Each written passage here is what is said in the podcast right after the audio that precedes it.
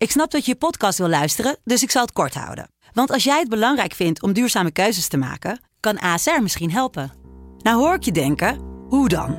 Nou, bijvoorbeeld bij het duurzaam herstellen van schade. Of de premies die we beleggen volgens ons duurzaam beleggingsbeleid. Dat bepaalt waar we wel en juist niet in investeren. Wil je meer weten over welke duurzame keuzes ASR maakt? Ga dan naar asr.nl slash duurzame keuzes. ASR doet het. Zo, dan kan je nu lekker naar je podcast luisteren.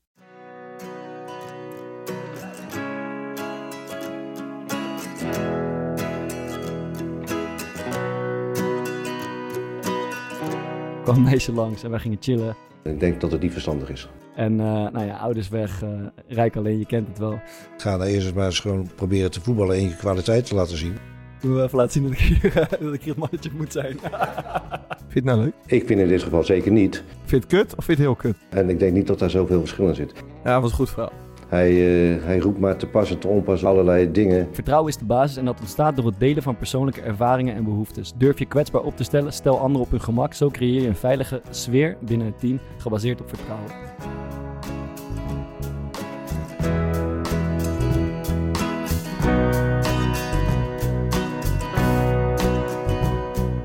Hola, lieve luisteraars die het op de vijftiende aflevering van de Core Podcast hebben weten te schoppen. Is die in Spanje geweest dit keer? Toch? Ja, elke keer, elke keer is anders. Uh, we zijn er weer met het vaste driemanschap en, uh, en een nieuwe gast vandaag. Um, ik ga je zo introduceren, maar ik wil eerst even zeggen... vorige keer toen wij uh, Michel Breuer hier aan tafel hadden... toch een gezamenlijke vriend van ons... toen vertikte ik het om te beginnen met alle prestaties die hij in zijn leven heeft gehad. maar bij de gast van vandaag vrees ik dat ik er niet onderuit kom... Want uh, je hebt nog. Ja. En ik om te beginnen, ik zelf heb echt nog nooit iets gewonnen. Uh, en uh, Maarten, ik vraag me af of jou.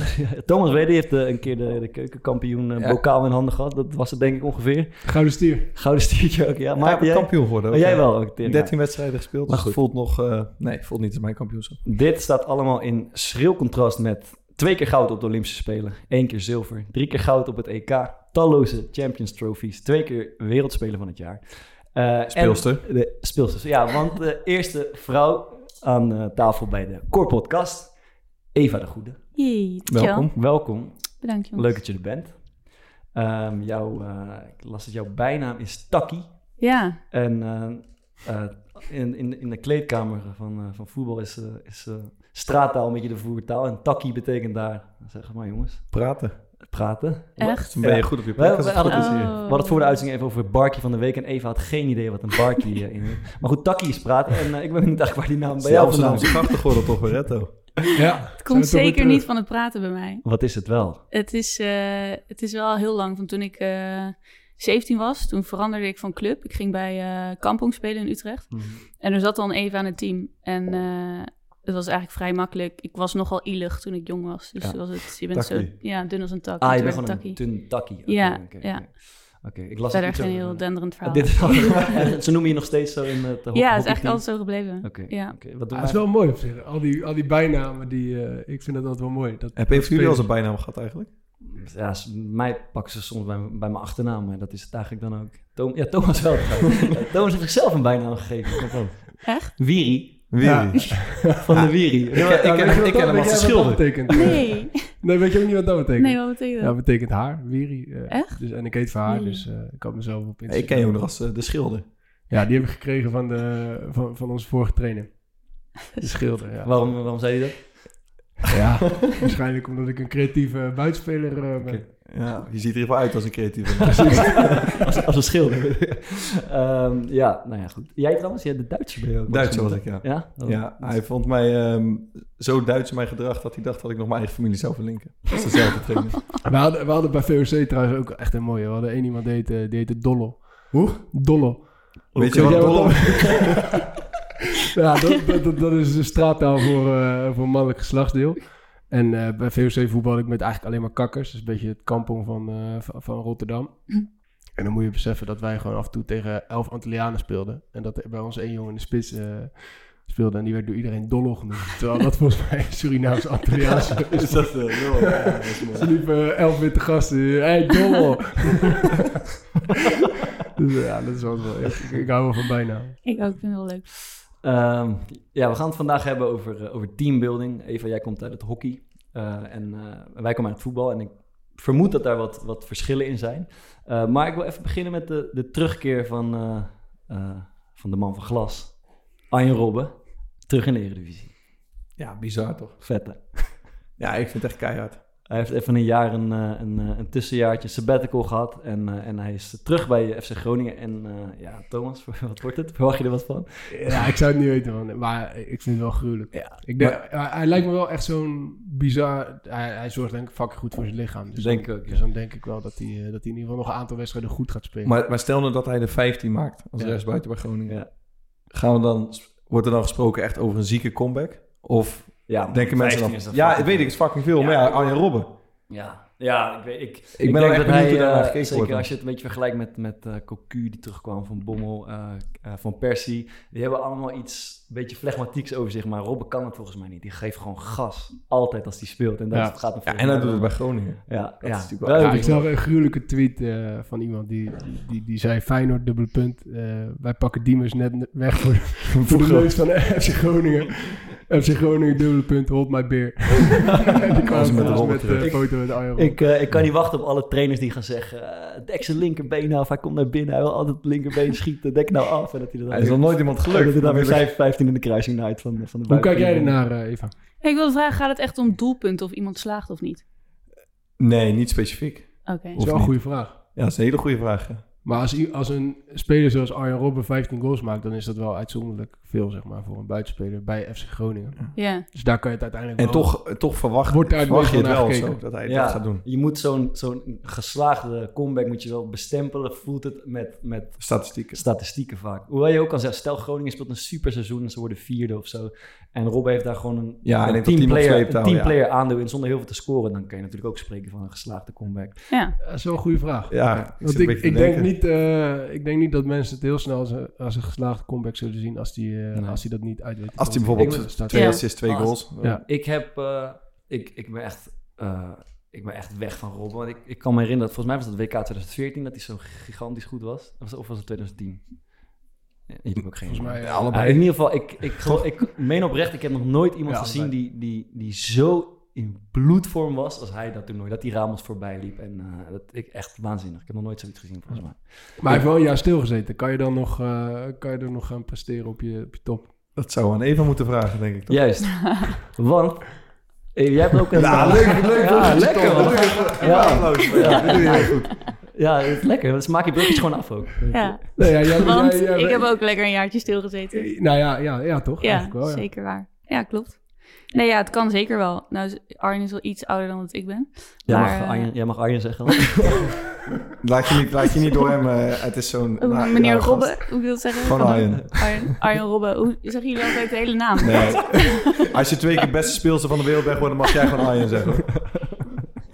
Nou goed, Robben is iets ouder, dus ik denk wel dat het ehm, wat lastiger is misschien. Maar ik denk zeker wel dat je op je top terug kan komen nadat je een jaartje weg bent geweest.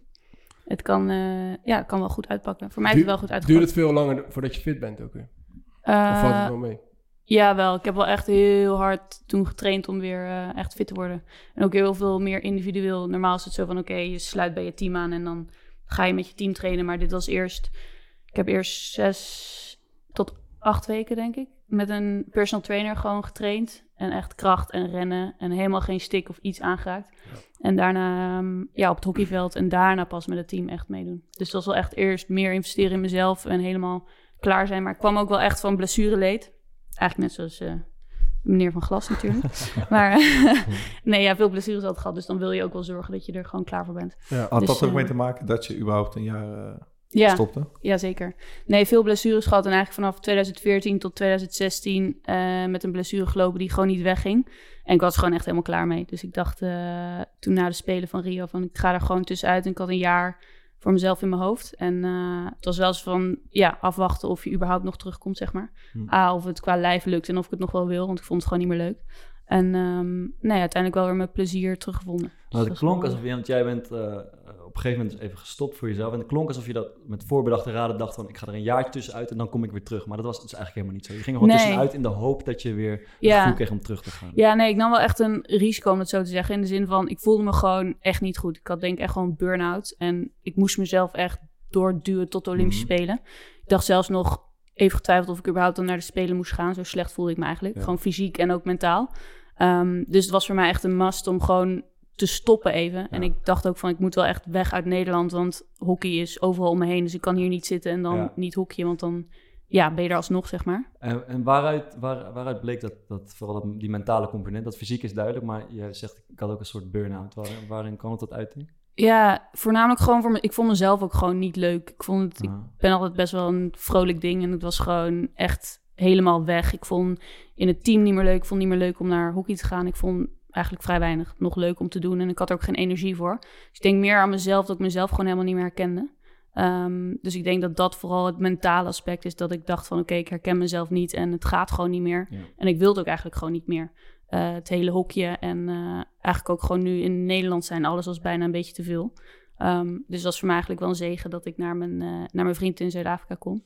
Om gewoon even weg te zijn. Heb je enig idee waar dat vandaan komt dan, die, die weerzin tegen, tegen hockey op dat moment? Nou, ik denk dat ik gewoon vanaf mijn zeventiende, zeventiende speel ik al in het Nederlands team. Ja. En eh, het is gewoon non-stop. De maximaal aantal weken dat je vakantie hebt is twee weken. Eh, misschien twee keer twee weken per jaar en dat is het. En ja, je gaat gewoon alleen maar door en ja, er zit gewoon geen stop op. En dan met blessures erbij. Ik denk dat het gewoon voor mij werd op een gegeven moment gewoon te veel. Maar bestaat ook zoiets als een overtrainingssyndroom. hè? Ja, Dus dat, ja. En dat heeft ook wel uiteindelijk mentale, mentale gevolgen. Ja, misschien is dat ook wel geweest. Ik heb gewoon altijd wel altijd met heel veel plezier gedaan. Ondanks het feit dat ik ook af en toe wel eens geblesseerd raakte. Dat hoorde er dan bij en dan Ja. trainde je weer op en dan was je er weer. Maar dit ging gewoon, het ging niet weg. En uiteindelijk ging dat gewoon ook aan mezelf echt vreten. Dat ik me, Ja. ja, ik herkende mezelf gewoon helemaal niet meer. Maar het zou heel goed kunnen hoor, dat je gewoon, ja, eigenlijk te lang al op zo'n hoog niveau alleen maar aan het doorgaan bent. En Ja. nooit even een Zonder stapje terug doet. lichaam eh, rust geeft. Ja, En hoe, merk je dan, zeg maar, tijdens die tijd in Zuid-Afrika van... joh, ik denk eigenlijk dat ik wel klaar ben om, eh, om weer terug te gaan?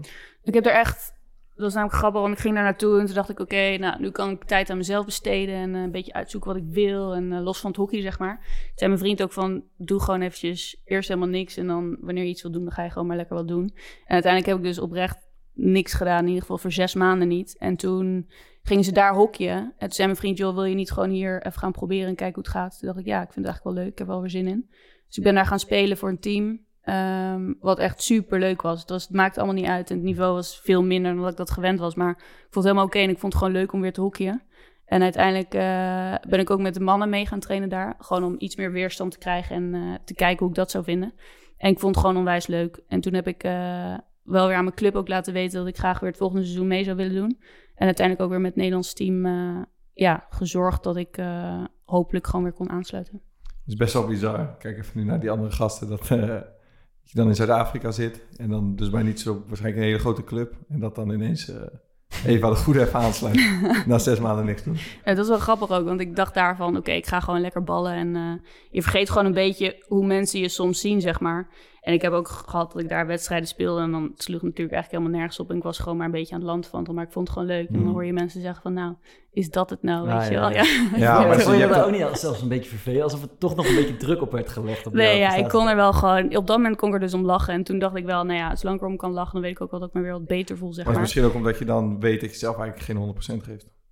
Ja, ik probeerde het wel, maar ik bedoel, ik kon niet van mezelf 100% verwachten, want ik had zes maanden niet gehockeyd. Ja. Dus wat verwacht je van jezelf? Je bent totaal niet fit en je kan niet verwachten dat je ja, meteen de beste speelster bent die je kan zijn, want zo werkt het gewoon niet. Je moet er gewoon keihard voor trainen en werken en dan kan je ergens komen of Mm. iemand zijn wie je wil zijn. Maar zolang je daar die effort niet in stopt, dan ben je dat ook niet. En ik wist gewoon dat ik die effort er nog niet in had gestopt en het was voor mij gewoon oprecht lekker spelen. Maar een klein beetje context. Jouw vriend zat dus, ehm, zeg maar, voordat je dan een burn-out kreeg in Zuid-Afrika. Eh, ja, ik ken hem. We hebben een relatie sinds 2015. Het was een beetje op en neer. In het begin zat hij daar en ik hier. En hij heeft ook periodes hier in Nederland gehockeyd. En hij is nu de laatste twee jaar is hij echt hier. Maar daarvoor was het inderdaad een beetje op en neer. Wanneer het kon, dat ik in mijn vakantie die kant op ging en hij in zijn vakanties deze kant op kwam. Dus dat was eh, niet altijd even leuk. Maar eh, nu is hij gewoon gezellig hier. Hij is niet even, het is niet even een paar uurtjes vliegen. Het is nee, Ja. dus we hebben een stukje daar. Ja. Ja, ja, klopt. En hij is, is hij met jou mee teruggegaan toen, toen je weer naar Nederland ging? Ja, toen is hij ook naar Nederland gekomen. Ja.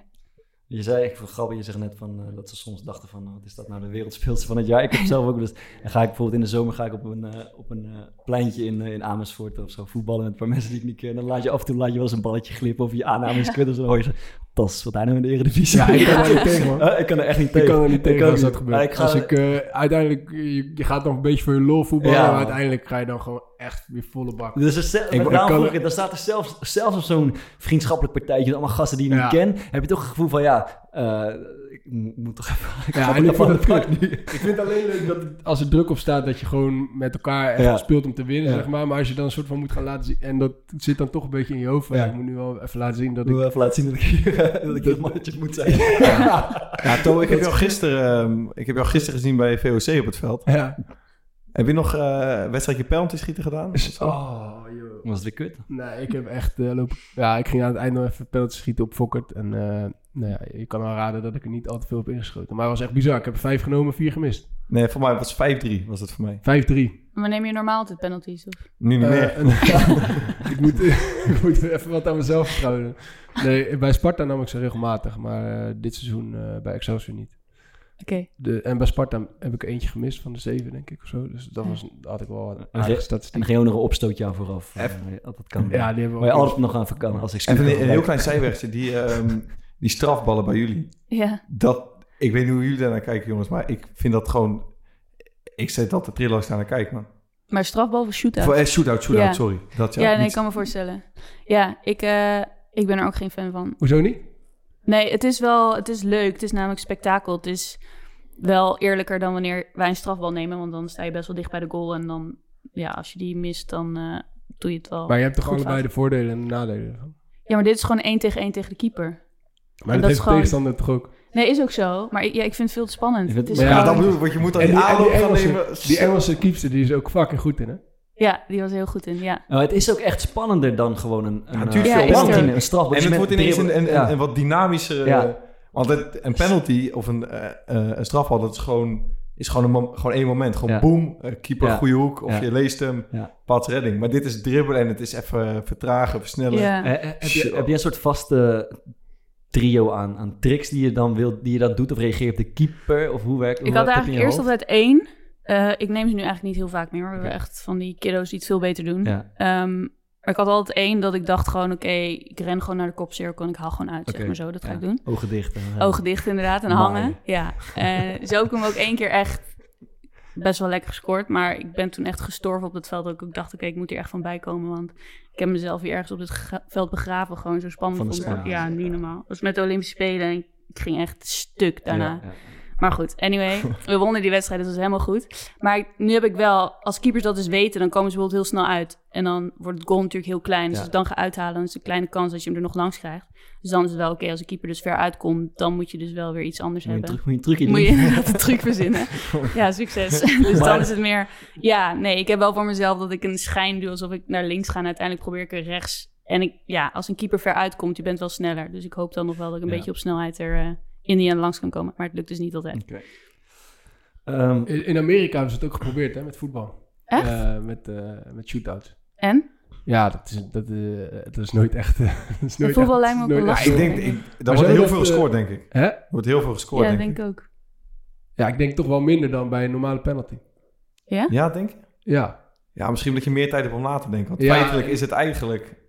Ja, je geeft de keeper toch ook tijd om eh, goed te positioneren. Dus Ja, maar te- eh, weet om, je, om zijn goal klein te maken dan bij een penalty. Ja, maar tegelijkertijd heb ik altijd het idee, maar misschien is dat gewoon omdat ik als keeper dan naar de kansen van de aanvallen kijk en dat jij het andersom ziet.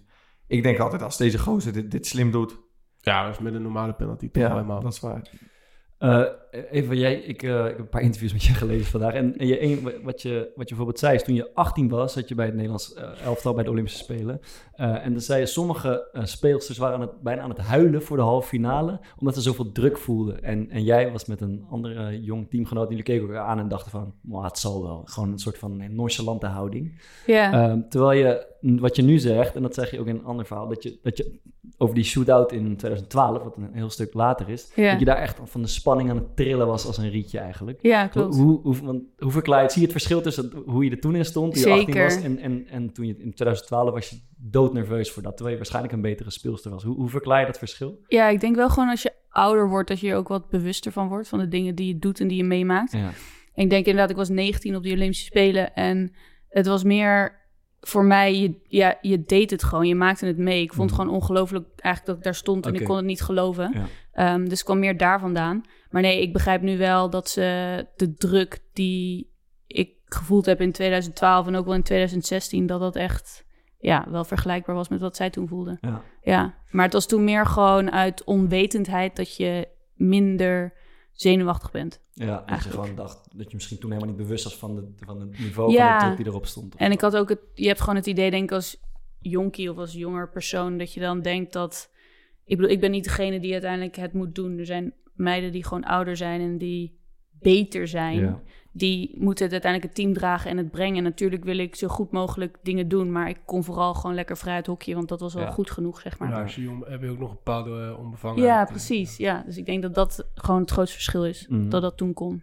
En ik las ook, ehm, toen je, je zei dat je vroeger, vroeger tenniste, je geloof ik in je, in je jeugd, en dat je zei tegen je ouders van, doe mij liever maar op baan 8, want op baan 1 zit iedereen naar me te kijken. Ja. En dat je dat ook, soort van dat je vertelde dat je een, een verlegen meisje was, en dat je zelfs bij hockey had van, nou, ik speel die bal wel af en dan mogen die anderen er wat moois mee doen of zo. Ja. En toen dacht ik, dat lijkt me wel een eh, ingewikkeld karakter voor eh, als je twee keer de beste speelster van de wereld wordt. Snap je wat ik bedoel? ja, nee, zeker. Is dat dan in de loop der tijd veranderd of is dat... eh, Ik ben er wel gegroeid, denk ik. Maar ik ben wel gewoon, ik ben een, wel een echte teamspeelster. Ik vind het gewoon heel erg leuk als we het als team gewoon goed doen. En ik kan ook onwijs genieten als andere mensen mooie acties maken. Of als je echt met een team aanval een goal uiteindelijk afrondt. Dus wat dat betreft ben ik nog wel een beetje hetzelfde. Maar ik ben denk ik wel gegroeid. En ik heb ook wel geleerd als mens dat je...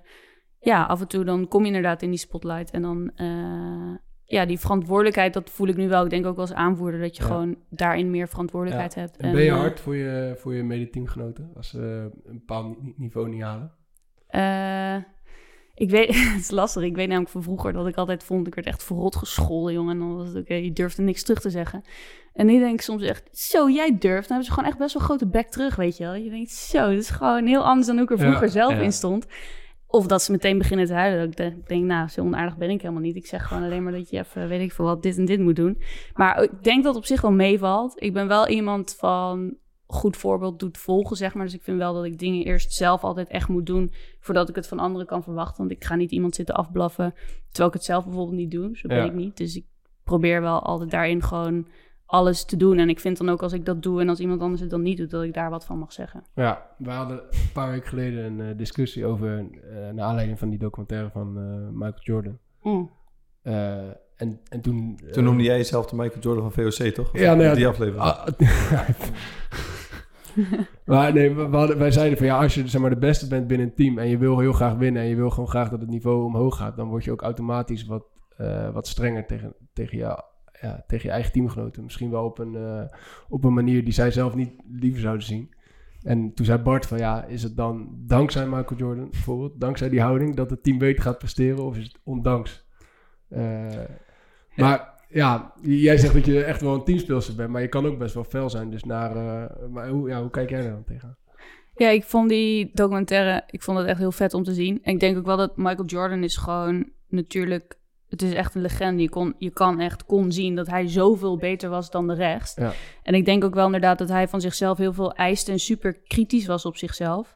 Maar ik denk dus niet dat je dat altijd van anderen kan verwachten. Omdat, en helemaal in zijn geval, mensen zijn gewoon niet zo goed zoals Ja. jij bent. En dat moet je soms dan dus ook ja, accepteren of weten van elkaar dat het is niet dat iemand niet zijn best doet. Dat iedereen doet altijd wel zijn best. Maar soms lukt het mensen gewoon niet. En ik denk dat hij dat misschien niet altijd inzag. Maar ik denk ook wel dat hij, omdat hij dus zo pushte, mensen ook echt wel verder heeft gepusht dat ze anders zelf zouden doen. Ik bedoel, net als met die Dennis Rodman. Ik vind dat dan weer een heerlijk voorbeeld. Dat die gozer die kon Ja. gewoon verdwijnen ineens. En dat was dan allemaal oké. En dat Ja, mensen wisten dat hij... ja. Ja. en hij stond er wel op momenten dat het moest. En ik denk ook als iemand dat doet, dan is het soort van oké als dat gebeurt. Want op momenten dat het moet, dan sta je er. En daarom moet, ja, wordt het wel geaccepteerd. Ja, Het is gewoon een specifiek soort spelers, denk ik, wat gebaat, dat gebaat is bij zo'n soort coaching. Ja, En er zijn misschien wel andere, eh voor misschien meisjes in jouw geval, die wat meer hebben aan de leiden, zoals jij. Er komen, ja. vorige week kwam er een, of, of een paar, twee dagen geleden kwam er een, eh, een, een- ik zat in, de, in het krachthong bij Sparta en ik zat met een, met een jeugdspeler daar, een jongen van 17. Die traint, een paar, die traint de eerste paar weken nu met ons mee. En die zei tegen mij van, eh, bro, ik, ik, wil gewoon, ik wil gewoon bijna stoppen met voetbal man, drie weken geleden. En dan zei hij van, hoezo? En zei ja, in de, in de jeugd was ik gewoon was ik het mannetje en ik, alles ging via mij. En nu hier eh, wij hebben een beetje bij ons een beetje cultuur, ook van onze trainerstaf, van als we paas en trappen spelen, die jeugdspelers die stuit je in de bal, verkeerde aanname, godverdomme dit en dat, en het moet beter, en het niveau nou eens op, en zo, weet je wel zo. Dat is een beetje de cultuur bij ons. Eh, en hij, hij zegt daarvan, eh, van ja, in de jeugd was ik echt het mannetje, en, en, nu dat, en ik begon te trillen, en niks, niks ging meer goed en alles. Terwijl het echt is een bravoure jongen, weet je wel. Eh, en maar, zegt hij, zegt hij, voegt hij eraan toe, Ehm, maar ik ben blij dat ze het doen, trainers. Want ik weet, als ze zo op mijn huid blijven zitten, dan word ik uiteindelijk een betere speler. En toen dacht ik, dus ik vond het een goed verhaal van hem. Maar toen dacht ik bij mezelf van ja, dat is een beetje, dat is de cultuur in het voetbal waarbij ze, waarbij ze vaak denken van oké, dus die jonge gasten op hun flikker zitten en zeggen dat ze, eh, dat, ze, dat ze niet moeten kloten en dat het niveau omhoog moet, bla bla bla. Dan worden ze uiteindelijk een betere speler. Terwijl ik dacht, ik weet dus eigenlijk helemaal niet of dat zo Ik is. vind dat moeilijk ook, man. Is het niet misschien beter juist om een soort veilige haven te creëren voor die gasten? Van "Doe maar rustig aan, weet je. Ik, ik weet dus niet of dat zo is, maar het deed me er wel weer even aan dit verhaal denken. Ja. Van, nou, hij zegt tegen mij, grap, ik wilde gewoon stoppen met voetbal een paar weken geleden. En, en inmiddels heeft hij gezien van, hé, ik had dit, eh, blijkbaar ga ik dit nodig hebben. Maar ja, opnieuw vroeg ik me af van, ja, is dat eigenlijk wel zo? Ja, goed. het verschil toch? Ja, per speler. Ja. Terwijl hij is, wel, hij is wel een type gast die echt in de A1 dacht van... geef die bal maar aan mij, ik ga het doen. Eh, en ik ga sowieso in de Eredivisie komen. Zo'n bravoure gast is het wel. Dus hij kan het waarschijnlijk goed hebben. Maar er is natuurlijk ook een hele stroom aan spelers... Ja, die daar... Die, eh, die na drie weken denk ik... Ik ga echt... Ik ben blij dat ik weer terug mag naar Ja, de jeugd. waarbij het koste gaat van het zelfvertrouwen. Juist, dus ook, eh, juist, ja. ja. Maar goed, dat was even een uh, intermezzo. Eh, we, een, eh, we moeten even wel iets huishoudelijks doen, want we hadden een, een, eh, wat was het, een LP-actie eh, vorige week. Eh, want we, hadden- we hadden die platen gekocht bij, voor de, voor de barkie van de week, die platen gekocht bij Hans, hoe heet die? Hans, die tweede Hansie. Hansie tweedehands. Tino Hansie tweedehands. En we hebben vijf uh, winnaars. De vraag was, uh, uh, stuur ons in wat je favoriete quote was uit de, uit de afgelopen 15 podcasts. En we hebben vijf winnaars geselecteerd. Jij hebt ze even uitgezocht, hoor. Ik, uh, nee, ik heb ze niet uitgezocht. Oh. Ik pak ze er even bij. Ja, we moeten toch uh, noemen. Joes, de huisrecensent, ook een, uh, ook een, een bericht gestuurd. En hij vond de opmerking van... God, ik leren. De wind staat anders vandaag. Ja, het is weer die rode rakker. Rode raker staat. Uh, rode ja, spelfout. Let op je spelfout. Uh, die heeft gewonnen een, uh, een plaat. Een, wat, hoe doen we dat? Een paar platen uit zijn kant. Ja, pakketje. Ja. Uh, Kijk nog even welke Hans uh, voor hem heeft geselecteerd. Trouwens, de, ik liep van de week stand op. kwam ik gozer tegen die ik denk al een jaartje of 16 ken. Die zei, hey, leuk man, je hebt zo'n actie met je podcast. je bent bij mijn vader geweest.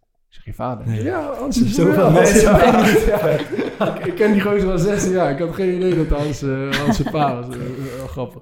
Uh, de volgende, Bart Hoving uit aflevering 1 zei hij... het is en blijft een slangenkel. Dat was een opmerking van, uh, van ja. mij.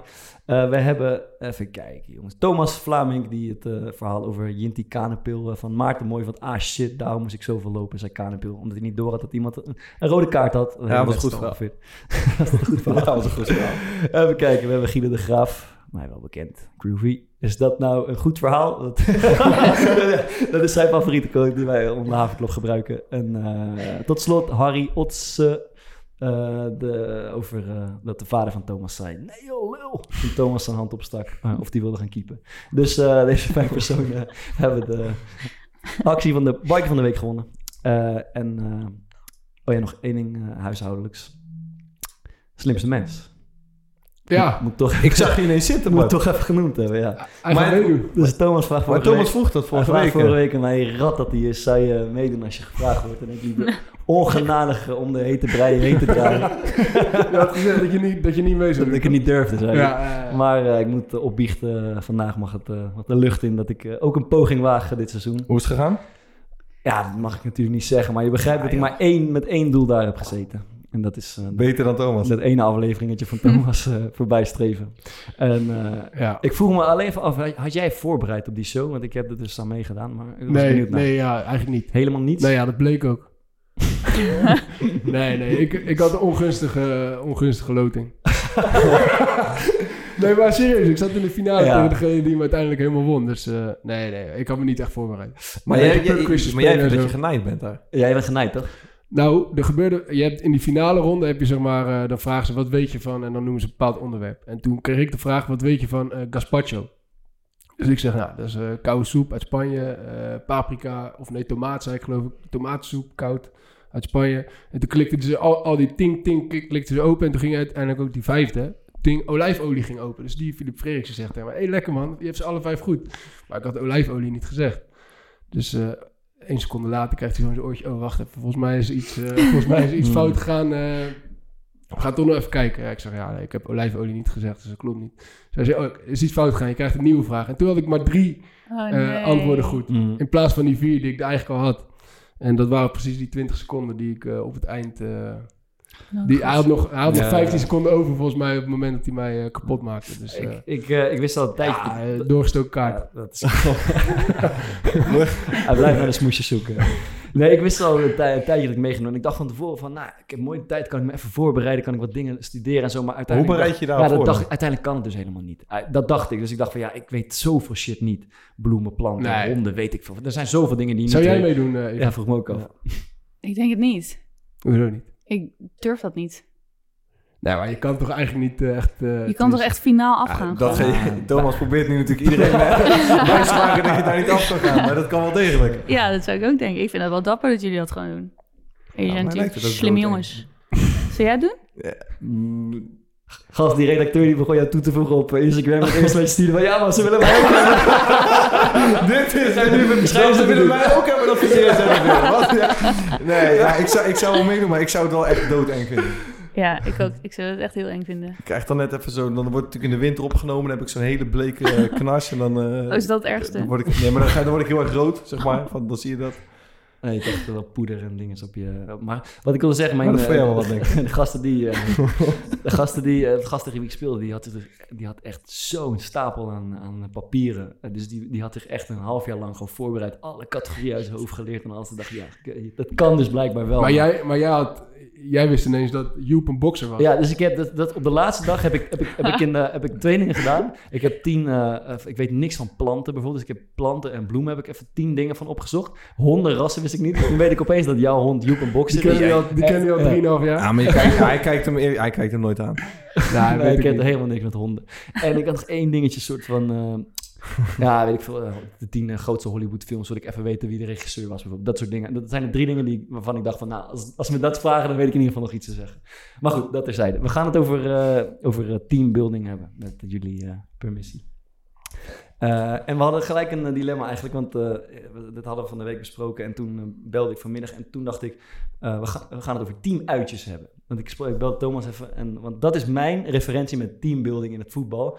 Ehm team uit. We gaan, team, we gaan af en toe eens wat leuks doen en dan wordt de sfeer goed en dan is het team Kaartzuipen weer met z'n allen en dan... eh, Va- ja. Zoiets. En toen, Nou, dat nog ineens. Nee, niet eens. Paintballen. karten of Eh. paintballen of zo. Dus dat was mijn referentie. Dus ik dacht, we gaan het over teamuitjes hebben. Terwijl- en- Maar jullie hadden een heel ander idee bij. Ook omdat jij met Eva had gesproken over, eh over teambuilding. Nee, jij, jij vertelde juist dat je iemand had gesproken met wie ze had gespeeld. Ja. En die vertelde over dat, dat jullie eh, een keer op een, een of andere militair kamp waren geweest. In Alicante. In, Ja. in het kader van, eh, van, van, van teambuilding. Ja. Dus, Ja. en, en dat jij het idee had dat hockeyers, eh hockeysters daar veel, eh, eh, professionele. veel professioneler ja. mee bezig waren dan, dan dat wij überhaupt Ja. ooit hebben gedaan. Als Maar- voetballer zijn. Eh, Eva, trainingsstage in 2012 in Alicante. Het is dus veel besproken, maar de meeste mensen weten waarschijnlijk niet. Neem ons even mee naar wat, daar, eh, wat zich daar afspeelde. Ja, het was echt heel bizar. Ik kan er echt uren over praten, maar dat zal ik niet doen. Maar, eh, wel gezellig. Nee, ehm, we wisten dus eigenlijk helemaal niet dat we daar naartoe zouden gaan. Dus er werd ons verteld dat we eh, eigenlijk naar Londen zouden gaan om te gaan kijken naar het Olympisch dorp, hoe het erbij lag en het veld. En Ah. dus wat het zou kunnen zijn uiteindelijk tijdens de Spelen, wat dus kleine zes, zeven maanden later zou zijn. Dus nou ja, we hoefden geen hockeyspullen en zo mee te nemen. Dus iedereen had er best wel zin in, drie dagen naar Londen. En toen kwamen we aan op Schiphol en toen moest iedereen zijn telefoon inleveren. Dus je mocht nog, je kreeg vijf minuten de tijd om nog een bericht te sturen naar je familie, vriend. Zeggen van oké, ik moet nu mijn telefoon inleveren, maar ik mag hem niet meenemen. Over drie dagen ben ik weer terug. Hmm. En eh, toen keken we, ah, iedereen zijn telefoon ingeleverd. Toen liep onze manager ook weg daar met onze telefoons. Dus die ging niet eens mee. Dus de telefoons waren echt weg, weg. En toen keken we op de borden naar Londen. En er waren helemaal geen vluchten naar Londen. Nou, uiteindelijk ging er dus een vlucht naar Alicante. En gingen we dus naar Spanje. En, eh, Dat is in principe nog niet zo... Ik eh, wil zeggen, het is heel veel beloven dit. we gaan naar de zon. Ja, precies. Maar ik dacht wel van, oké, raar zonder telefoon. Maar goed, we wisten nog niet wat er aan de hand was. En toen kwamen we daar dus aan en we gingen de bus in. En toen werden we dus opgewacht op militairen. En kreeg iedereen zijn eh, groene overal. Eh, en moesten we ja, daarin leven voor drie dagen uiteindelijk. Maar we hadden gewoon geen flauw idee wat er ging gebeuren. Dus toen we uiteindelijk ergens stopten met de bus in de bergen, dachten we van oké, nou ja, leuk, weet je wel. We moeten even twee, drie opdrachten doen. Is prima. Eind van de dag zijn we klaar. Maar uiteindelijk waren het wel echt drie hele pittige dagen. En eh, nee, ja, het is echt begon gewoon al met, eh is nog wel een mooi verhaal, ik wil ik wel met jullie delen, maar ik vind het niet uit. Maar we gingen, die, eh, we gingen de berg op en ehm, nou ja, we kregen dus ook zakken mee. En dat verschilde van eh 5 kilo tot 10 kilo tot misschien sommige zelfs wel 15, 20 kilo met water. Dus we moesten ons eigen water ook meenemen. En ehm, iedereen moest één meter afstand tussen elkaar houden. Het mocht niet meer zijn, het mocht niet minder zijn. Nou, naar boven. Maar goed, op een gegeven moment moest je dus ook die tas aan elkaar overgeven. En dan was het soms niet goed. En als het dus niet goed ging, dan moest het opnieuw. Dus dan moest je weer 300 meter naar beneden en dan begon je weer, zeg maar. Nou, dat was gewoon echt al verschrikkelijk. Nou goed, plaspauzes en... eh, nou goed, we gingen plassen en eh, nou ja, de tampons vlogen overal rond. Want ja, waar moest je die laten? En ik ging dus ook plassen en uiteindelijk, nou goed, mijn pakker aan en alles. En ik sta en ik denk echt, nou, het stinkt hier echt zo naar pies. Ik had oprecht over mijn eigen overal heen gepiest. Al meteen de eerste dag gewoon. Ik denk al na twee uur. Dat is echt top. Dus dat gewoon met water geprobeerd een beetje eraf te halen. Dat was ook echt over mijn kraag. Zo van... Zat echt naast- ja, heel dicht bij je neus Ja, dat was gewoon echt echt niet heel... Precies, het zat overal, maar vooral eh, vlak bij mijn hoofd. Dus dat is niet heel prettig. Maar ehm, nee, we hebben allemaal dingen moeten doen dat echt eh, voor mij heel erg onmenselijk voelde. En eh, nou goed, die berg op. En was het ook dat we binnen een bepaalde tijd moesten we een deel van de berg doen. En dan wisten we zeker dat we het binnen die tijd hadden gedaan. Maar goed, we hadden natuurlijk geen tijd. En dan zeiden die gasten van ja, het was eh vijf minuten tien. En jullie moesten het onder de vijf minuten. En we dachten, ja, dag Mm. kan echt niet, weet je. Het was echt om die vijf minuten. Nou, moest je gewoon nog een keer. En oprecht, mensen hebben elkaar aan de haren omhoog getrokken. En gewoon echt om het maar wel die keer te redden. En eh, toen waren we dus eind van de dag waren we daar klaar. En die berg op. En nou, goed, mooi uitzicht. Iedereen, ha, oké, dit is het dan. Zei die gasten ook van, nou, we lopen nu naar beneden. En dan zullen jullie, zullen jullie ons de rest van de dag niet meer zien. Dus we dachten, oké, prima, zijn we klaar. Toen kwamen we daar beneden en toen kregen we allemaal een blinddoek voor. Dus moesten we allemaal op de grond zitten en iedereen geblinddoekt. Toen dacht oké, haha, we kunnen jullie niet meer zien. Weet je wel, leuke woordgrap. En eh, toen moesten we daar dus allemaal met de ruggen naar elkaar toe. Moesten we in een kring gaan zitten. En je mocht niet praten en niks zeggen. En ik denk dat... eh, ik was een van de laatste die werd weggehaald. Volgens mij heeft degene die als laatste werd weggehaald... die heeft bijna anderhalf uur op de grond gezeten. Ik heb denk ik iets langer dan een uurtje gezeten. En toen moest je dus in je eentje een soort van parcours afleggen. En uiteindelijk kwam je met z'n tweeën. En uiteindelijk kwam je met z'n drieën. En uiteindelijk met z'n vieren. Totdat je uiteindelijk het hele team bij elkaar kwam.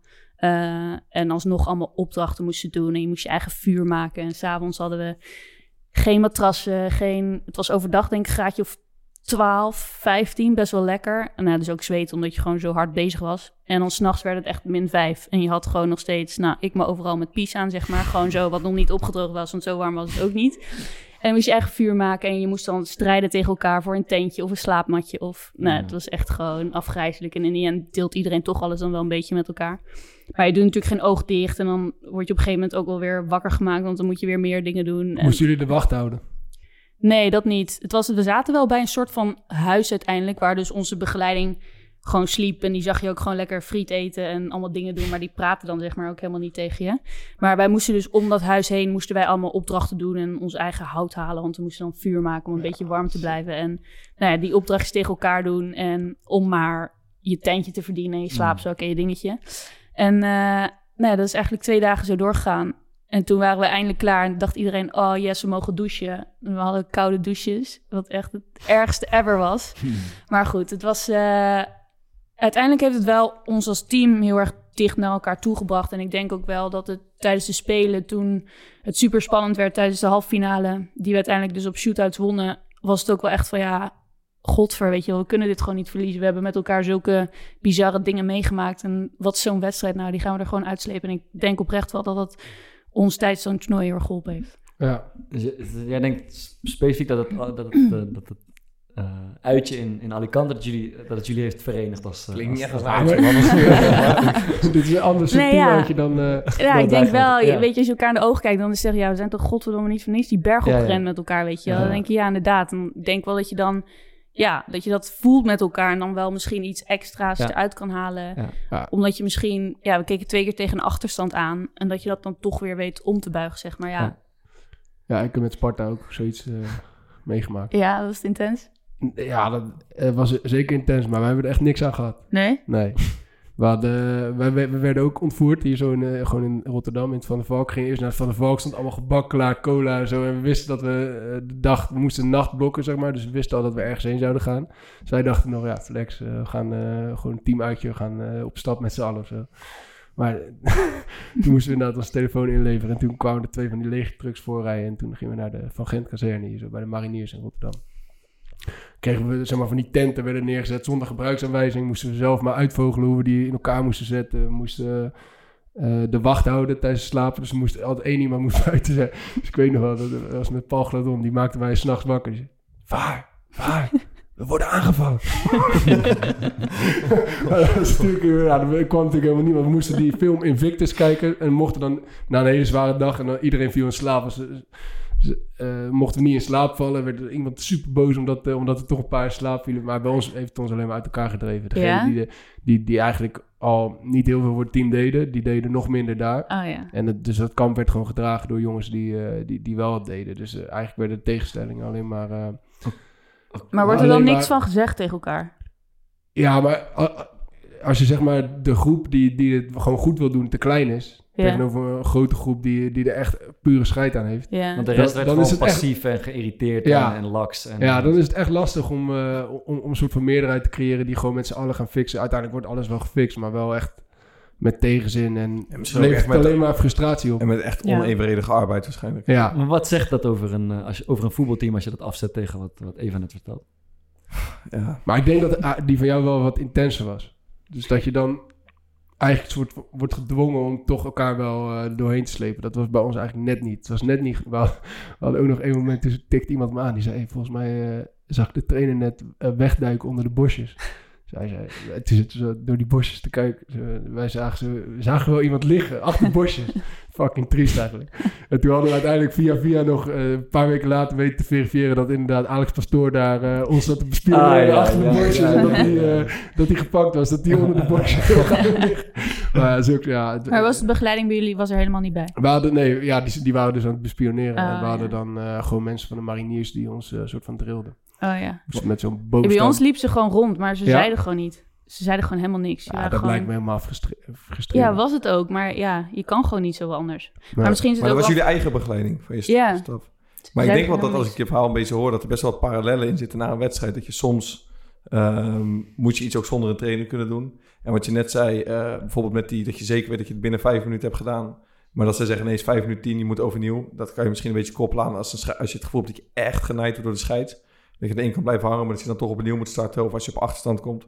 Dus misschien zit daar wel onbewust eh, zo'n component in. Ja, dat denk ik zeker wel. Ik denk wel dat ze het echt met een reden gedaan hebben. En in die end denk ik ook wel dat het ons dus echt heel erg geholpen heeft. En nog dichter naar elkaar toe Ja. heeft laten groeien, zeg maar. Maar ja, het kan inderdaad ook. Ik, hij probeerde het namelijk... Twee jaar later probeerde hij het weer bij ons. En toen zeiden we echt, ja dag, dat gaan we gewoon niet doen. Ja, dat was ik ook, ja. Maar je denkt goed. eigenlijk, maar je Ja. denkt eigenlijk dat het, het bijna het effect heeft gehad dat jullie die, die halve finale shootout wonnen. Ja, Maar je zou het niet nog een keer doen. en dat kan niet. Dat kan echt niet. Want dat die, Omdat je weet wat er gaat komen dan. Of- Ja, ik weet wat het gaat zijn. Ik, ik ga dat gewoon niet nog een keer doen. En dat je er zelf geen, geen, geen behoefte, geen zin meer in hebt. Ja, dat, het werkt gewoon niet. Zoiets werkt gewoon niet nog een keer, Nee, denk ik. Ik denk dat die eerste keer zo goed werkt, omdat inderdaad niemand wist er vanaf en het is nog nieuw en je doet het maar of zo. Ja. En die tweede keer, alles was gewoon, het was helemaal. en toen zei ze in die end ook dat dat juist was, dat ze wilden dat we zeiden dat we voor onszelf zouden opkomen. En dan, weet je wel, was het ook, ja, dan denk ik, hmm, ik weet het niet zeker, Mm. maar goed.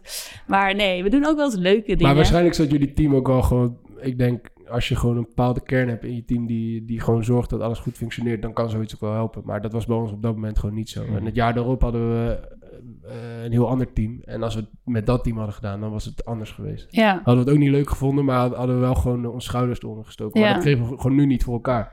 Ja, ik heb op Zonnige Meiden heb ik gewoon echt wel een andere kijk gekregen door die paar dagen, zeg maar. En dat is gewoon wel echt cool, dat je gewoon... Als je iemand zo ziet die je normaal gesproken anders ziet... of denkt dat diegene anders is... en dan daar wel gewoon voorop loopt en iedereen meesleurt... terwijl je dat in het veld niet zozeer altijd ziet... dan vind ik Ja. dat gewoon wel... Ja, dat doet wel wat met je, zeg maar. Ja. En, en gewoon gedurende het normale seizoen, eh, bij Nederlands elftal bijvoorbeeld, doe je dan, is er dan veel, eh kijk ze dan veel naar teambuilding? Zijn er dan sessies of weet ik het wat? Of, eh, of zijn dit Ja. echt de enige momenten? Nee, we doen altijd wat dingetjes. We hebben nu wel best wel een grote groep meiden die al echt heel lang met elkaar spelen. Ik denk langer dan acht jaar, dat er wel een stuk of acht, negen zijn, denk ik.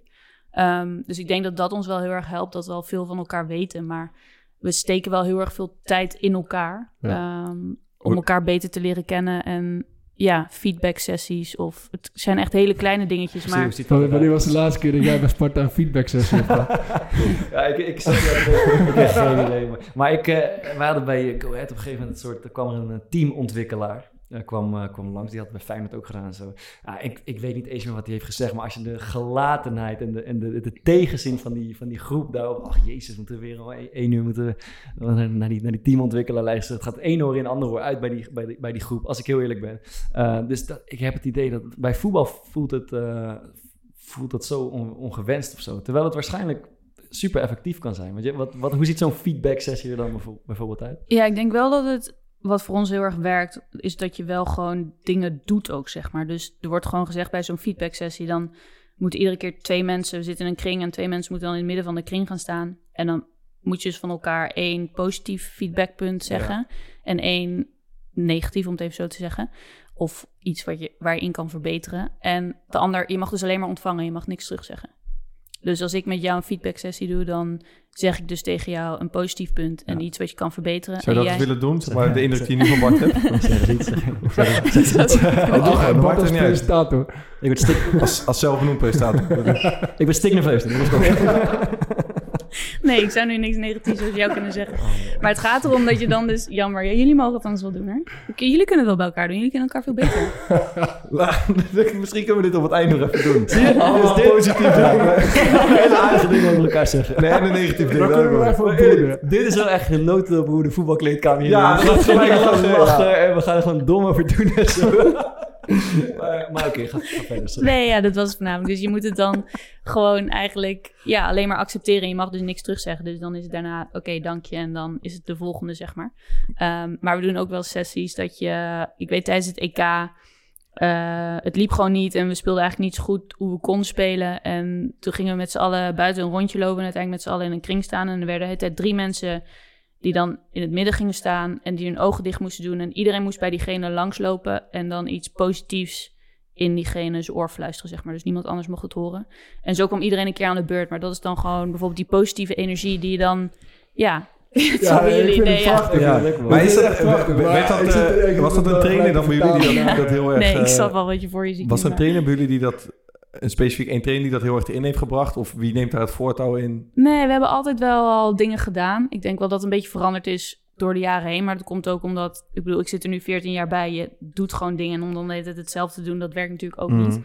En weet je, we hebben ook wel eens met van die kleurentesten gedaan. Dus wie welke kleuren heeft. En Ja, dan- dat is wel bekend in het voetbal. ook. ja, welke... Maar er gebeurt dan volgens niet echt veel. Ja, met die action type dingen. eh, met persoonlijkheid. eh, Ja, ja. En dat je bijvoorbeeld weet van elkaar van oké, onder stress dan reageert Eva zo. Dus op het moment dat ze zo reageert, dan weet ik wat ik kan doen om haar te helpen. Of dat ze gewoon zo reageert en dat ik dat dan even accepteer. En als je dat van elkaar weet, dan ja, kun je natuurlijk veel makkelijker samenwerken. En dan Ja. heb je veel minder frictie tijdens Ja. het spelen. Of... Ik zit er Ja. Wat zo? Wat zou jij Thomas oplossen? ja, maar ik Wat denk... zou Thomas in onze oor fluisteren? Dat wordt natuurlijk niet serieus. ik zie... Ik is kut inderdaad. Ja. Want het is waarschijnlijk... eh Maar weet je wat, het is? echt ik ben een en effectief, Ik- maar bij ons gaat het gewoon Ik, niet ik, werken, ik, man. ik hou heel erg zeg maar, van teamproces en iets, maar je zou dan zo geneigd zijn om bij je beste maat inderdaad even iets eh, over zijn zus of zo in zijn oor te fluisteren. Ja. ja. Maar dat werkt natuurlijk helemaal, dat werkt natuurlijk helemaal niet. Nee, maar ik snap het wel. En ik denk ook wel, ik denk niet dat de Nederlandse mannen dit doen. Dus misschien is dat ook wel verschil tussen mannen en vrouwen. Dat het bij vrouwen bijvoorbeeld ja. wel zo werkt en bij mannen. Maar Maar is misschien het zou bijvoorbeeld bij het een Nederlands serieus goede mannenelftal, bij het voetbalteam, Ja. misschien op het WK zou zoiets wel, het zou misschien meer effect hebben. Maar dat is dan een goede vraag. Want Rotterdam. denk, dus zegt het iets over, over hockey of zegt het iets over het vrouwenelftal? Ik weet het niet. Ik denk wel dat wij als vrouwen daar heel veel tijd en energie in steken. En ik weet ook wel dat onze mannen ons wel eens hebben uitgelachen over dingen. En dan denk ik, ja prima, maar jullie winnen Ja, niks en ja, wij wel. Dus Ja, maar het is het ding. Het is, je, hebt is- gewoon, eh, je hebt twee keer goud gewonnen. Ja, Ik, nee, ja, is ook zo, ja. Ik, eh, vanmiddag op de site van de eh, KNHB, de hockeybond, eh, stond een long read over teamverbinding door de kracht van kwetsbaarheid. Ja. En het gaat over vertrouwen eh, vertrouwen is de basis en dat ontstaat door het delen van persoonlijke ervaringen en behoeftes. Durf je kwetsbaar op te stellen, stel anderen op hun gemak. Zo creëer je een veilige sfeer binnen het team, gebaseerd op vertrouwen.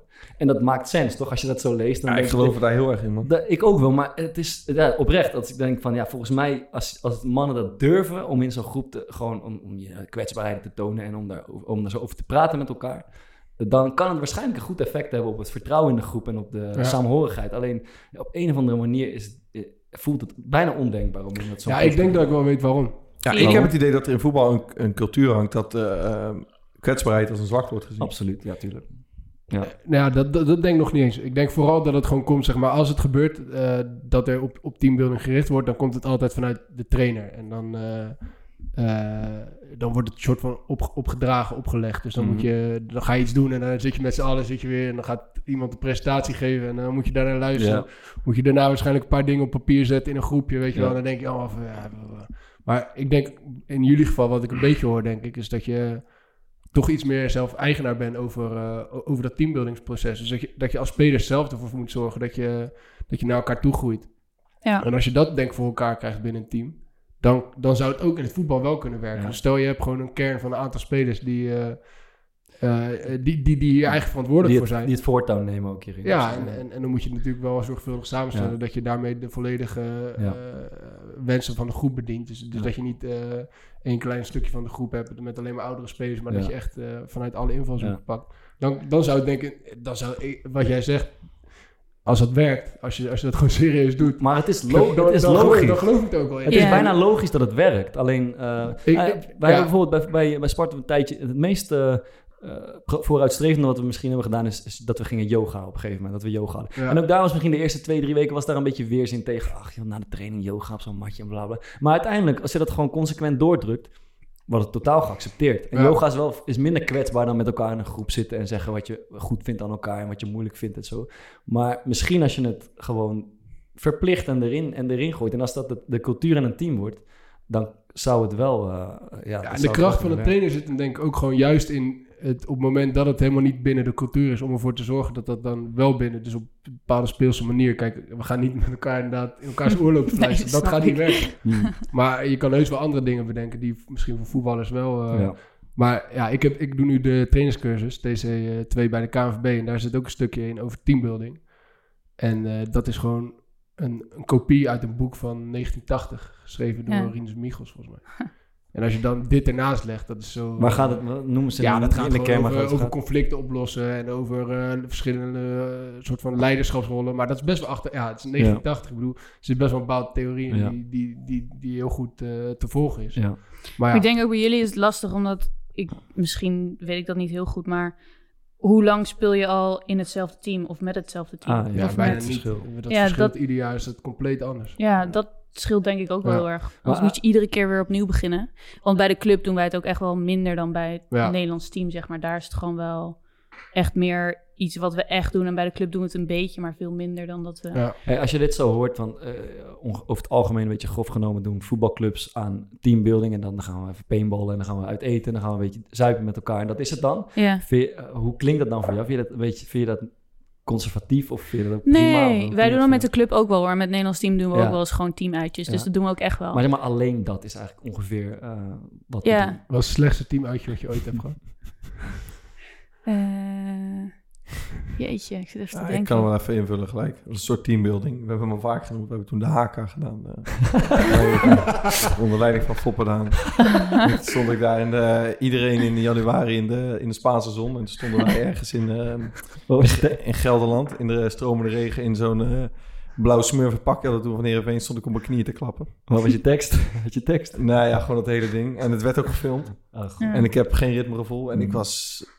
Zijn er nog beelden van? Of? Ja, Ja, dit van, het is opgenomen door Fox. Ik weet dat, dat ik met Michel Breuer hebben we dat echt eindeloos een paar keer terug zitten kijken. Van ja, moet je kijken, wat die gasten die geloven helemaal niet. Zouden zo de AK te doen en Foppen de Haan die dan voor overtuiging Ja. inderdaad.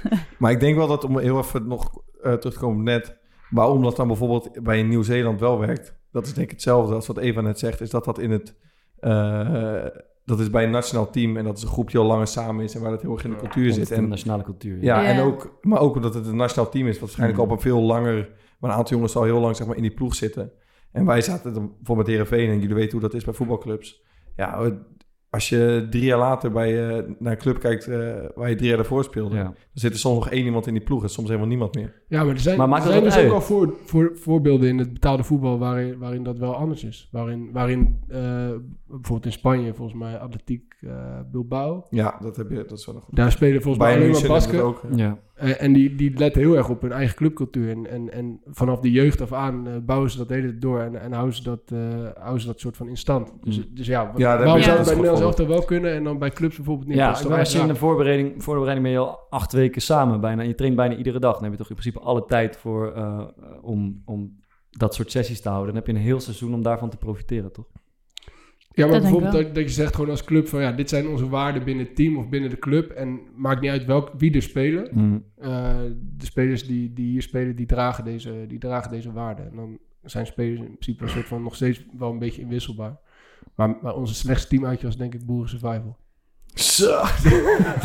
ja, maar met Excelsior deden een soort... Ja, boerensurvival moest je echt allemaal van die kansloze dingen met, met kruiwagen. En dan moest je zo slecht fikje stoken. En het, maar, zeg maar als je zat er op een hele mooie omgeving, zo was het mooi. Maar dit sloeg niet. Dit was, was echt zo slecht. maar toen is Thomas, was toen... eh ja, was toen pas, denk ik, twee weken of zo bij Excelsior. Ja. Drie weken. En hij is toen... ehm, onze teammanager had het geregeld. Eh, de- Dennis de Buffel, luistert sowieso weer. Eh, en toen is Thomas bij iedereen constant alleen maar langsgelopen van... eh, Vind je het nou leuk? vind je het nou leuk? Vind je het kut of vind je het heel kut? Mag kiezen. En dan ging hij zo stemmen en dan liep hij daarna weer naar Dennis toe van Dennis... eh, ik heb gesteld, alleen uh, Kelly Basilio vindt het leuk. Verder vindt iedereen het kut. Maar eh, goed gedaan. Ja, ik kreeg ook vragen aan die gozer, die, die leider, zeg maar, die spelleider. Ja, maar Nou, dat sneu. Ik Dat vroeg me echt serieus Ik vond of echt hij het- of hij het zelf leuk vond. Ik vroeg, ja, als jij nou in je vrije tijd niks te doen hebt, ga je dit toch ook niet doen? Ja, nee, dat klopt, ja. Ik zei, oh, kan je ons nou dit, eh, moesten we spel en boog schieten, geloof ik. eh. Was, het- was, was het slechter dan die vissersboot in Volendam wij hebben gezeten? dat is de mijne hoor. We stonden met z'n allen in ja, team scouting. gaan met elkaar strijden. Hadden we allemaal hengels gekregen en iedereen gooide een beetje zo ongeïnteresseerd het hengeltje op Op het. IJsselmeer gingen we een hele grote boot. Allemaal een hengel gingen we, we het IJsselmeer op, op om te vissen. Niemand ving wat. Er is gewoon niks gevangen. Ik heb kotsmis. Iedereen zeer ziek en alles. Dat. Wie is het idee was?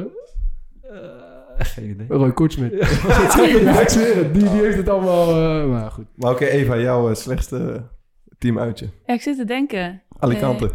Alicante. Nou, in die end dus niet. Eh, nee, ik zit te denken bij de club dan... Nee, het is meer gewoon dan een soort van spel wat je moet spelen of zo. Dan denk ik vaak wel van... Hebben jullie wel eens dat theezakjespel gedaan? Nee.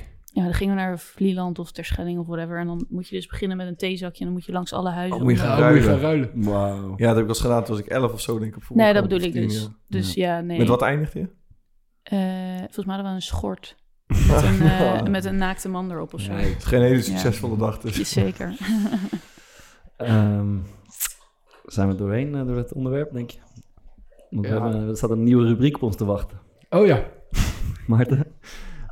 Ja, ik, ik, ik, laat Thomas hem eh, aftrappen. We hebben een, eh, we hebben een Thomas heeft een ideetje. Hij zal er zelf wel een mooi verhaal bij hebben. Hij heeft er zelf waarschijnlijk een rubriek om zijn verhaal heen bedacht, maar we gaan het gewoon zien. Eh, de, de rubriek is toevalstreffers. Het meest toevallige wat je ooit hebt meegemaakt. En ja, Maarten, Het is Thomas? natuurlijk ook een rubriek die je maar één keer kan doen. Ja, dat kan is je het maar meest één keer toevallig wat je ooit hebt meegemaakt. Ja. Oh ja, we gaan gewoon, maar het, het vervangt even de oplossing. En eh, Eva gaat stemmen. Wij hebben gewoon alle drie iets, eh, iets bedacht. En uiteindelijk gaat Eva er eh, eh, stemmetje uitgooien. Wie mag er beginnen, Eva? Zeg het maar.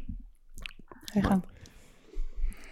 Ja, het meest toevallige ehm, wat ik, waar ik me nog bewust van ben, is ehm, ik een jaar of eh, vijf geleden trainde ik eh, bij Hans Kroon. Dat is eh, een, een, kracht, een krachttrainingsgoeroe in, eh, in Rotterdam. Ehm, en ik trainde daar met een, eh, daar komen heel vaak nieuwe gezichten voorbij. Hmm. En ik trainde daar met een jongen, een lange gozer. Ja, nou, keeper bij Den Bosch in de jeugd. Kwam uit, eh, uit Rotterdam-Oost. Ja, en ik vond het zo maf, Kees. En het was, hij was een beetje eh, agressief en hij was wild aan het doen. En dan lukte mijn oefening niet en dan was hij aan het schelden en aan het doen. En ik kom na die eh, training eh, kom ik bij mijn vriendin thuis. En mijn vriendin en haar zusje, die zitten op de bank. En ik zeg, joh, ik heb net toch met een maloot staan trainen. Paus. Ik heb... je zit, jij weet waar die heen gaat. Ik heb met een wou staan trainen. Ik zeg, ja, dit... Nou, eh, weet je wat, laat me zitten, ik ga douchen. Nou, een week of eh, vijf, zes later kom ik eh, daar binnen. Zegt Kim, dat is Lisa's zusje, dat is mijn vriendin. Hé hey Maarten, ik heb... dit is Bradley. Dus ik kijk, ik krijg de tering. Was het die Wout? Dezelfde. En dat is ook nog dezelfde gozer waar Thomas vorige week over vertelde... in het eh, Excelsior shirtje met Ja. erop. Ja, ik vind het geen goede rubriek. Ik dacht, we dit te goed. Ja, ik heb echt mijn best gedaan, maar ik heb gewoon niet zo'n heel... Ja, ik had nog iets in Vietnam dat ik jongens uit mijn dorp tegenkwam, maar ik denk, weet dat je wat, vorige week... Ik heb ja. er ook, ja, ik het ook kut. ja, man. ja, ik ga het gewoon met de billen bloot. Ik vond het ook een kut, eh kut vraag. Maar het, ja, het is niet misschien het meest toevallige, maar wel een ongemakkelijk eh, momentje wat ik me herinner. Dat deed het me even aan denken. En dat was een jaar of, een jaar of tien geleden. En ik woonde nog bij mijn ouders toen. Eh, en die waren op vakantie en ik had het eh, rijk voor me alleen. En wat, doe je als je het rijk alleen hebt? Dan, eh, dan nodig je een meisje uit. Dus we gingen, dus ik was, er kwam een, kwam een meisje langs en wij gingen chillen. En nou ja, ouders weg, rijk alleen, je kent het wel. Ehm, en op een gegeven moment gaat het, gaat meisje die, die, die gaat weg, want ze, ze, moest, ze moest er vandoor, ze moest, ze moest vertrekken. Nou, prima. En diezelfde avond ben ik met een, met een vriend van me, met wie ik in die tijd veel omging. Eh, dus, eh, dus ik vraag aan hem van, eh, wat heb je gedaan vandaag? En hij zegt, ja, en hij begint ronduit te vertellen over, over dat hij, hij met, een, met een meisje was en wat ze allemaal hebben gedaan en wat ze hebben uitgesproken. dus ik vraag hem, wie, wie was het dan? En dan laat het meisje, en ik, god. Dat is exact hetzelfde meisje als die oh, vijf uurtjes geleden bij mij was. dus eh, ja, dat was... eh, dat, wat- het grappige is dat we ook best wel goed met elkaar bevriend waren... maar niet weten dat dit allemaal op de achtergrond eh, in ons leven speelde. Dus eh, ja, ik wist niet helemaal of ik erover moest huilen of lachen... maar het werd... eh, je gezegd er tegen hem? geconfronteerd? Nee, nee, dat niet. Het Heb was je tegen hem gezegd? ja, tuurlijk. We waren, we waren met elkaar in gesprek erover. Ja. Gast, ik was ik was vandaag. maar ja, dat was... Wie, wie, eh, wie, wie was het ochtendprogramma, wie het middagprogramma? Ik, ik was het ochtendprogramma. Oh, Ja, dat is wel beter dan. Dat is wel Ja? beter. Ja, als eerst. Ja, Dat is toch wat hygiënischer. dan. ja. Ben je er achteraf blij om? Of, eh, Ja, ik vond het gewoon echt lachen. Het was niks serieus. Het was, eh, ik was eh, 18, weet ik veel. Het was heel, we vonden het allebei heel grappig. Ehm, maar ook een beetje ongemakkelijk. Dus eh toevalstreffend. Thomas. Nou, To, ik ben wel echt benieuwd, man. Je hebt er een rubriek van het leven geroepen. Nu moet er echt Ja, een nee, vlam ik heb komen. de- ik- eigenlijk eh, vraag ik deze, stel ik deze vraag heel vaak aan, eh, aan mensen die, die ik niet goed ken of wel goed ken. Omdat ik gewoon echt benieuwd ben naar... eh, ik hou wel van zulke soort... Gewoon naar mensen dus. Ja, ik hou wel gewoon van, van, van zulke soort bizarre verhalen. En soms komt er echt een heel bizar verhaal op tafel en soms niet. Zoals... De afgelopen twee verhalen. Ja, leuk. Nee, maar ik zat bij, bij, Sparta speelde ik. derde jaar dat ik bij Sparta speelde, zat ik op de bank bij, bij Willem II uit. Eh, en dan zat ik naast eh, een, een Duitse jongen op de bank. Nick Proswitz heette die. En we zaten een beetje, een dollen met elkaar. En, eh, en ik weet niet meer hoe we erop kwamen, maar ik vertelde hem in ieder geval een verhaal van... Ja, oh ja, ik heb ook nog een keer een relatie gehad met een, met een Duits meisje. Eh, wat, niet, wat niet waar was. Ik had één romance gehad voor één avond met een Duits meisje in een ver verleden op vakantie in, in Spanje. Dus hij zegt, eh, nou ja, eh, oh grappig, hoe, hoe heet ze? Ik, ik, kon echt niet meer op de naam komen. Waar komt ze vandaan? Ik zei, ja, volgens mij komt ze uit eh, Bielefeld. Dat kon ik nog wel erin. Zei hij, oh nou ja, dan, eh, dan, eh, dan hebben we waarschijnlijk een gemene deler, zei hij. Ik, dus wij zaten de hele tijd eh, grapjes te maken dat, eh, dat we met hetzelfde meisje naar bed waren geweest en we- weet ik het wat. Dus ik denk twee weken later schoot ineens de naam van het meisje met te binnen. Dus ik denk, nou, ik ga het toch even opzoeken op Facebook. En ik zoek erop en ik zie eh, één gemeenschappelijke vriend. Nick Proswitz.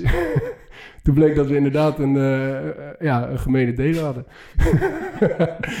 ja, dat is toch vrij toevallig. Ik denk, er komt nog iets van. Het is een zus, het is een, het is een vriendin. Dit is het, dat meen je niet. Ja, Ik, dit moet maar aan knippen, man. Is- hebt er hebben hier de hele week op zitten wachten. Nee, dat meen je niet. Eh, ja, ja. ja. Ik durf bijna niet te vragen, Eva. Ik wil zeggen, moet ik echt kiezen? Welke vond je het nee. slecht of welke Ja. vond je het best? Ja. Nee, laten we hem eh, eruit halen. Nee joh, gaan niet uit. Nee, we gaan helemaal niet eruit halen. Nou, ik kies weet maar. niet. Ja, ik, sorry, Maarten, maar je maakt niet zoveel kans. Eh, sorry. Ehm, ongemakkelijk. Eh, ik ga het, omdat het jouw rubriek is ook, dan vind ik, ik gun het Ah, je Ja, wel. ik, Jawel, ik weet niet wat Thomas, ik erger jawel. vind. Medelijden of... Ja, ja. waren- ja, ik vond ze alle drie niet heel sterk. Maar goed, ik heb zelf niks ingebracht, dus mag ik Heb je nog iets toevalligs? niet Toevallig, dat je binnen schiet? beoordelen. Toevallig. Nee, Nee, toevallig. Ik denk serieus dat het wel leuk is als de, als de luisteraars het tot eh 1 uur 2 hebben volgehouden. En ze schieten zelf iets toevalligs te binnen dat ze wel op Twitter... eh, Ik denk wel dat er toevallig veel mensen zijn afvragen. wat- ook. Laten we doorgaan naar de, het slotsom. De tips van de week. Eh, en eh, misschien kan jij beginnen even. Nou, ik had eigenlijk een tip. Ehm, maar goed, ik heb dus wel al, die hebben jullie al gezien, maar ik was dus wilde eigenlijk de Michael Jordan eh docu-serie tippen. Maar die hebben jullie dus al gezien. Houden jullie van koken? Maarten misschien? Nee. Houden is een groot woord. Oké, af en toe. Af en toe, ja. Nou, ik heb dus wel een leuk kookboek. Koken van woede, Maarten vooral. ja water koken. Jullie helemaal niet? Ja, ik, ik kook op zich best wel graag. Alleen mijn vriendin, die houdt echt van koken. Oké. Dus ik mag niet. Oh nee, fair enough dan. Ja, Ja. Wat is, wat is het boek? Eh, Green Kitchen Stories. Heeft echt, moet je anders maar tegen je vriendin ja ik, we hebben hem liggen volgens mij. Weer geen goede tip. Jawel, dat is jawel. maar goed. Het is ook voor de luisteraars niet meer voor Ah, deze. Wat voor, wat voor een, eh, recepten staan erin? Eh, heel veel vegetarisch eigenlijk. Ehm, Ben je vegetarisch? Nee, ben ik niet. Maar ik denk wel dat het goed is om af en toe een beetje daarop te letten. Ja. Ehm, en ik vind het gewoon eigenlijk best wel leuk en eh, een goed boek. Dus ik dacht, nou vandaar. Nog leuk. Kookboek hebben we nog niet eerder gehad. Nee, eerste keer. Leuk, leuk eh, debuut. Ja, Ja. Zou ik eh tweede doen? Maar nee, Maarten, doe jij de tweede. Ehm, ook een boekje. Eh, het heet eh The Glass Castle. Kent iemand het toevallig? Het is ook verfilmd. Ja, maar... ehm, het gaat... eh, het is eigenlijk het levensverhaal van een, van een meisje... die opgroeit eh, in een ordinair heel billy eh, gezin. En zij neemt je mee, zeg maar, op haar hele levensverhaal. En zij wonen nooit ergens langer dan een paar maanden. En dan doet die vader weer iets. En dan Ehm, is er weer huiselijk geweld, of is er weer allemaal dingen aan de, aan de hand en ze wonen in kraakpanden en noem maar Mm. op. En ze heeft gewoon echt een heel, echt een heel heftig levensverhaal. Dat je denkt van hoe kan iemand hier zeg maar, op een goede manier uitklimmen. En zij is uiteindelijk echt een eh, super succesvol schrijfster geworden en eh, journaliste. En wat mij vooral in dat boek heel erg, ehm, of wat ik eruit opgemaakt of eh, van geleerd heb, eh, is dat hoe goed iemand het ook doet. Soms op het eerste oog dat je echt niet direct weet wat voor een verhaal er achter iemand kan schuilen. Dus dat je daar soms eh, wel even twee keer over na mag denken. Ehm, zo, ja, jullie weten... ik heb een film en jullie weten dat ik eh, niet echt van optimistische verhalen, films en verhalen hou. Mijn tip is uh, Cafarnaum. Thomas, jij hebt ongeveer alles gezien? Die heb ik niet gezien. Oké. Jij hebt niet? Kan je Het nog uitspreken? Ja, het is een moeilijke Cafarnaum of Cafarnaum. Nog één weet keer. het het gaat over een, eh, een 12-jarig jongetje die een, eh, een rechtszaak aanspant tegen zijn eigen ouders. Eh, en de aanklacht is dat ze hem op de wereld hebben gezet. Eh, omdat ze zijn gevlucht vanuit Syrië naar Beirut. En eh, nou, de omstandigheden die laat zich beraden. En dat jongetje dat ontvlucht het huis van zijn ouders. eh, om allerlei redenen. Maar ook om, bijvoorbeeld omdat zijn zus wordt verkocht om, eh, om, om haar geld binnen te halen. Dat is en, en wat volgt is een, eh, is een soort zwerftocht van het jongetje door, eh, door Beirut in, eh, in Libanon. Eh, en het blijkt een heel dapper en, en streetwise mannetje te zijn, maar het is een, eh, wel een soort van hartverscheurende tocht. En eh, in de bioscoopzaal waar ik het zag vorig jaar of zo, heeft bijna niemand het droog gehouden. Dus dat was wel een, eh, een indrukwekkende film voor veel mensen. Nog één keer, Cafarnaum. netjes. Thomas. Ik heb een serie, ik ben begonnen aan The Handmaid's Tale. Ik weet niet of een Oh, van jullie die, die heeft gezien. Ja. Eh, echt wel vrij bizar. Ik ben nu in, eh, twee dagen eh, halverwege seizoen 2. Maar ik ben erg onder de indruk. Flink doorgekeken dan. Ja, ja als ik eenmaal ergens aan begonnen ben, dan stop ik ook niet zo snel. Maar eh, het gaat over een, eh, ja, over een, soort van revolutie die heeft plaatsgevonden in Amerika. Daar is een soort van nieuw land eh, gecreëerd. Met allemaal... eh, Basisinkomen, wat is ook een ding. Eh, ik denk geen eens een inkomen. Ik denk, eh, met allemaal Bijbelbelt-achtige achtige shit. En eh, de, de vruchtbaarheid van de mensen is heel erg afgenomen. Dus ze hebben dan een select groepje vrouwen... die een soort van draag, draagvrouwen worden... Bij de, bij de belangrijke mensen binnen dat land. Dus die worden dan iedere, iedere keer tijdens eh, het juiste moment binnen hun cyclus... worden ze verkracht door de, door de belangrijke man... met de, met de vrouw van die man daarachter. En dan zit zij er tussenin, alsof zij het lichaam is van, Hmm. eh, van die vrouw. En die moeten dan zorgen dat ze, dat ze kinderen gaan baren voor hun. Eh, en het is echt een ziek verhaal. Het, en het werpt ook wel een ander licht op, eh, op, op, op vluchtelingencrisis en zo. eh, want dan zie je, zeg maar, als zoiets in het Westen zou gebeuren, hoe dat dan zou gaan zijn. Dus dan kan je wel eh, verplaatsen in mensen die bijvoorbeeld vanuit het Midden-Oosten richting, richting Europa komen. Dus ik vond het, ja, ik vind het een gruwelijke serie. Waar staat hij op? Ik denk, ik kijk via HBO, maar ik denk dat die eh, op Videoland, ik weet zou ook wel kunnen. Maar dat weet ik niet zeker. Kijk, Ja, Videoland, dus hij heeft daar in ieder geval wel op gestaan op video. Ja, volgens mij Maar Videoland. Ja, het is geen Ja. vrolijke serie, dat kan ik je wel eh, vertellen. Ja. Maar het is echt Was mooi bij jullie playlist, toch?